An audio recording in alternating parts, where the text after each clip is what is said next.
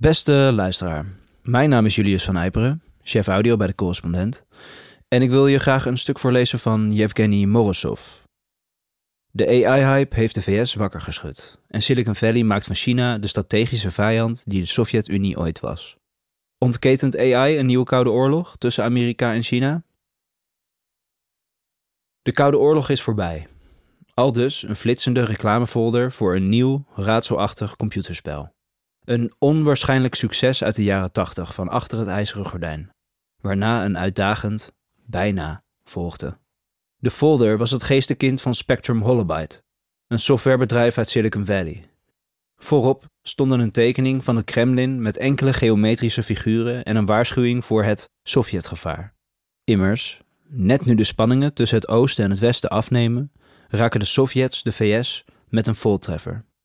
Die voltreffer was de cultgame Tetris, waarvan de naam in Cyrillische gele koeienletters uitdagend op de felrode voorkant stond, met een hamer en sikkel bij wijze van laatste S. Spectrum Holobyte, dat de game in de VS verkocht, zette alle clichés van de Koude Oorlog in om Tetris in het regentijdperk tot een succes te maken. Van Russische volksmuziek tot cosmonauten. En toen al liepen er in Silicon Valley figuren rond die munt sloegen uit de Koude Oorlog. De ironie wil dat Gilman Louis, de directeur van Spectrum Holobyte, die destijds de Koude Oorlog 1.0 gebruikte om Tetris te hypen, nu de Koude Oorlog 2.0 gebruikt om AI te hypen. Louis speelt tegenwoordig een sleutelrol in wat in Washington opgewonden de Koude Oorlog 2.0 wordt genoemd. De strijd tussen China en de VS om sleutelsectoren van de wereldeconomie. Die strijd breidt zich uit naar het technologische en zelfs militaire front en draait niet langer om Tetris, maar om kunstmatige intelligentie, of AI. Om in het AI-tijdperk dienst te kunnen doen, moet de oude Tetris-slogan wel een beetje worden opgepoetst. De Koude Oorlog is voorbij, bijna. Klinkt gedateerd. Maar de nieuwe Koude Oorlog staat voor de deur, bijna. Is een boodschap die velen in Noord-Amerika, van tech- en defensiebedrijven tot de haviken onder de denktanks, aantrekkelijk in de oren klinkt. Ja, het is allemaal retoriek. En toch zijn er enkele onmiskenbare ideologische veranderingen te bespeuren. Uit een essay in Foreign Affairs, het favoriete medium van experts op het gebied van Amerikaanse buitenlandse politiek, spreekt nieuw enthousiasme voor een krachtige staat die een impuls moet geven aan AI.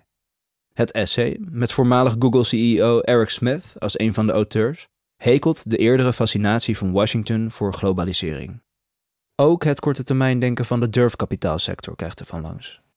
De auteurs steken daarentegen de loftrompet over subsidies en door de overheid gedekte leningen en toegezegde aankopen, als de juiste middelen waarmee diezelfde overheid haar langetermijndoelstellingen op techgebied kan halen. Misschien zijn we wel getuigen van een merkwaardig regime van militair neoliberalisme, waarin een steeds grotere overheid geld aan AI en clouddiensten uitgeeft en de aandeelhouders van techreuzen verrijkt. Geen wonder dat die zo graag een nieuwe Koude Oorlog willen ontketenen. Voormalig Google-baas Eric Smith heeft zelfs meer dan wie ook bijgedragen aan dat nieuwe beeld. Smith, met een geschat vermogen van 25 miljard dollar, is een stabiele factor in politieke kringen in Washington, sinds hij voor de presidentsverkiezingen van 2008 campagne voerde voor Barack Obama. De initiatieven die Smith ontplooit om zijn Koude Oorlog aan de man te brengen, zijn haast niet bij te houden. Tussen 2016 en 2020 was hij voorzitter van de Adviesraad voor Innovatie van het Pentagon in welke rol hij wereldwijd ruim 100 Amerikaanse legerbases bezocht. Vervolgens maakt hij een razendsnelle overstap naar het voorzitterschap van de AI-commissie. En nu duikt hij weer op in de overheidscommissie voor nieuwe biotechnologie. En er is ook nog Innovation Endeavors, zijn durfkapitaalfonds, dat start-ups financiert die zich specialiseren in militaire AI. Terwijl Smith aan het hoofd stond van twee overheidsorganisaties, de adviesraad van het Pentagon en de AI-commissie, heeft hij met zijn zakenpartners ruim 2 miljard dollar geïnvesteerd in AI-gerelateerde start-ups. Omdat de commissie heeft geadviseerd nog meer overheidsgeld in zulke start-ups te steken, kun je vraagtekens plaatsen bij Smiths zendingsdrang. Elizabeth Warren, de democratische senator en Stokenbrand, heeft het Pentagon dan ook gevraagd om nadere details over Smiths betrokkenheid bij de Amerikaanse overheid. Ze suggereert dat het ministerie van Defensie er niet in slaagt het publieke belang te beschermen door Smith zoveel invloed te geven. En dan is er ook nog Smith Futures, Smiths filantropische stichting, die bij nader inzien een op winst gerichte onderneming is.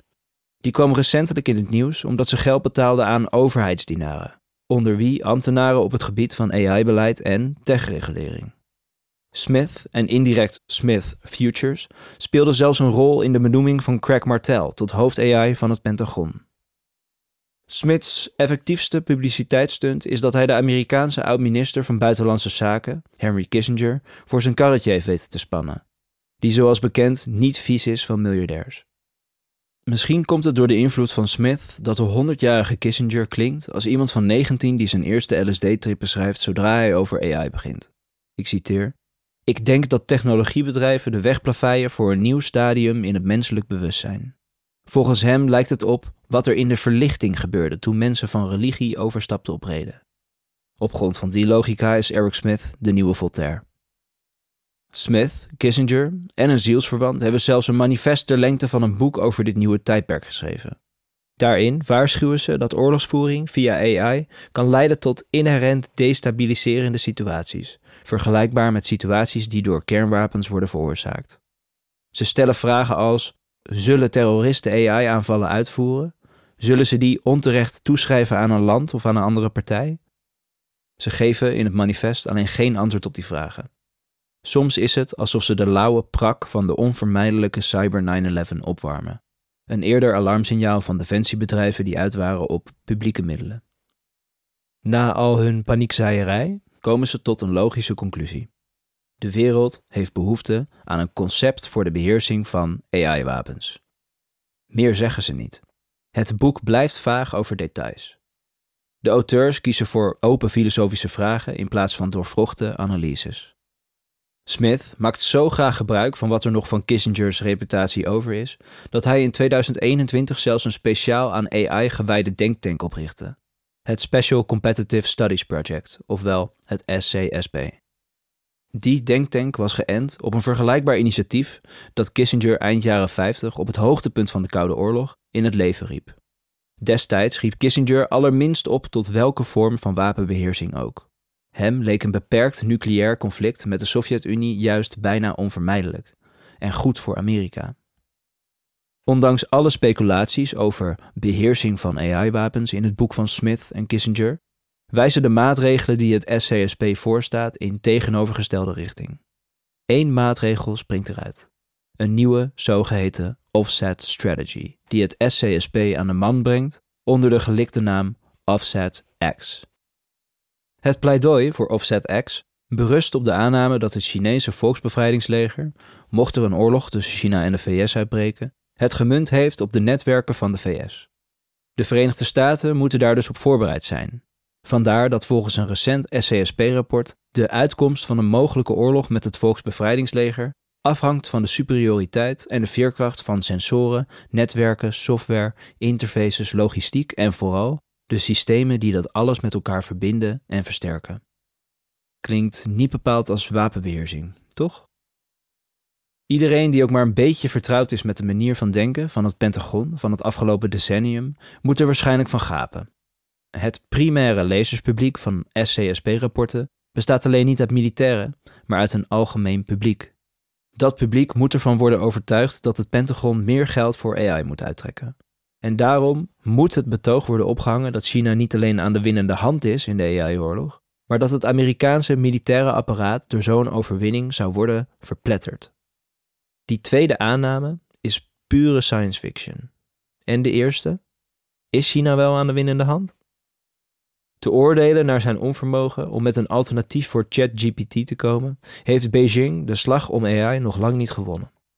De lancering van ErnieBot, de concurrent van ChatGPT, door het Chinese techbedrijf Baidu, verliep zo beroerd dat de koers van het bedrijf kelderde.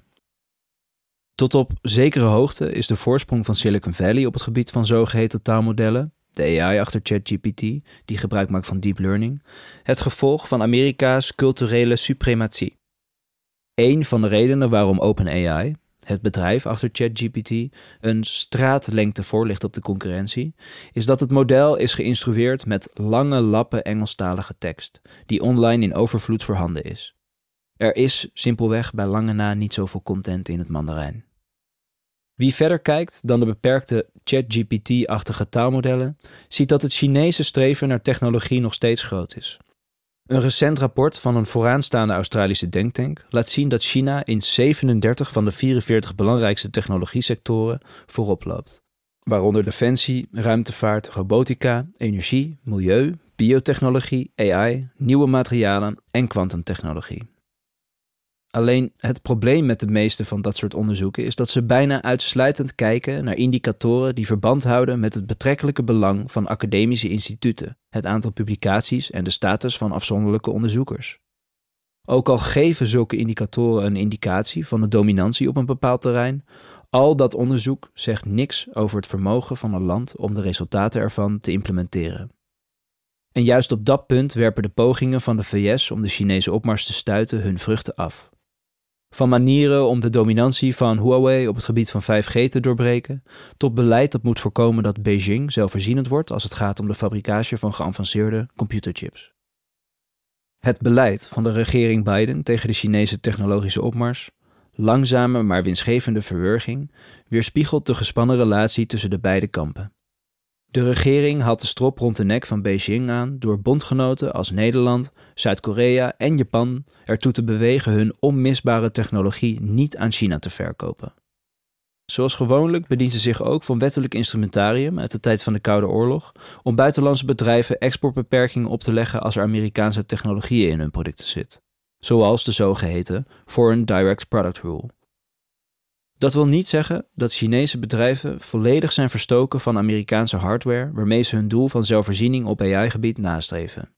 In plaats van computerchips te kopen, moeten ze die nu huren, soms tegen exorbitante prijzen, waardoor sommige Amerikaanse techreuzen profiteren van de strafcampagne die hun regering tegen China voert. De tech-industrie en defensiebedrijven zitten wat dat betreft niet altijd op één lijn. Veel Amerikaanse techbedrijven willen de Chinese consumentenmarkt niet kwijt puur vanwege de omvang. En ze willen al helemaal geen uitgebreide Koude Oorlog 2.0, die hun afzet in China nadelig zou kunnen beïnvloeden. Het idee is de ontwikkeling van AI peperduur te maken, maar niet zo duur dat het onmogelijk wordt. Zodat er valt te verdienen aan het Chinese streven naar autonomie. En omdat het beleid dat Biden ook nog eens het tempo vertraagt waarin Beijing dat doel kan bereiken, winnen de Verenigde Staten tijd om hun eigen problemen op AI-gebied op te lossen. Vandaar dat een ander recent artikel in Foreign Affairs, uiteraard van iemand uit de kringen rond Eric Smith, stelt dat Amerikaanse beleidsmakers nauw met bondgenoten moeten samenwerken om de Chinese afhankelijkheid van buitenlandse computerchips in stand te houden. Om ervoor te zorgen dat Washington de bovenliggende partij blijft zolang de AI-revolutie zich voltrekt, is het nodig dat China afhankelijk blijft van buitenlandse chips. De Amerikaanse regering is niet de enige die China voor de voeten loopt. Onlangs kondigde het America's Frontier Fund, een non-profit organisatie met als doel de VS te helpen de huidige strijd om de wereldwijde technologie te winnen, bijvoorbeeld aan dat het met India, Japan en Australië gaat samenwerken. In een gezamenlijk militair initiatief dat erop is gericht China aan banden te leggen. De meeste van zulke initiatieven vinden plaats onder het mom van bevordering van democratie en wereldvrede. Zelfs al worden er defensieuitgaven voor opgekrikt en worden techbedrijven en hun aandeelhouders er alleen maar rijker van. Europa blijft volledig buiten zulke initiatieven. Om de voor de hand liggende reden dat het in militaire aangelegenheden de VS volgt. Te oordelen naar toespraken van vooraanstaande leden van de Europese Commissie vinden die de retoriek uit Washington over de Koude Oorlog 2.0 in elk geval maar wat overtuigend. In 2014 schreef politicoloog Linda Weiss dat het Pentagon niet langer garant stond voor baanbrekende innovaties, omdat het Amerika ontbrak aan een vijand zoals het die in de Koude Oorlog had. Ze vroeg zich zelfs af waarom China zich nog niet heeft ontpopt tot een rivaal die de innovatie stimuleert, zoals de Sovjet-Unie en Japan. Het bleek slechts een kwestie van tijd. Destijds beweerde Weiss dat de Verenigde Staten, als ze hun technologische voorsprong willen behouden, de belangen van Wall Street opzij moeten schuiven en zich moesten richten op de wederopbouw van de industrie. Een deel van de industrie is inderdaad terug waar niemand weet of de Verenigde Staten zichzelf opnieuw zullen kunnen uitvinden als belangrijkste chipfabrikant ter wereld. Verrassend genoeg heeft niet de ondergang van Wall Street, maar de opkomst van Silicon Valley, dat zo graag munt wil slaan uit de AI-hype, de VS wakker geschud en van China de strategische vijand gemaakt die de Sovjet-Unie ooit was. Dankjewel voor het luisteren. Dit artikel verscheen oorspronkelijk in het Engels in Le Monde Diplomatique, vertaling gedaan door Nico Groen. Dan nog even dit. Correspondent onderwijs Johannes Visser bracht onlangs een nieuw boekje uit, Is het voor een cijfer? Waarin hij laat zien hoe scholen in de ban raakten van cijfers en hoe het onderwijs jongeren beter kan motiveren.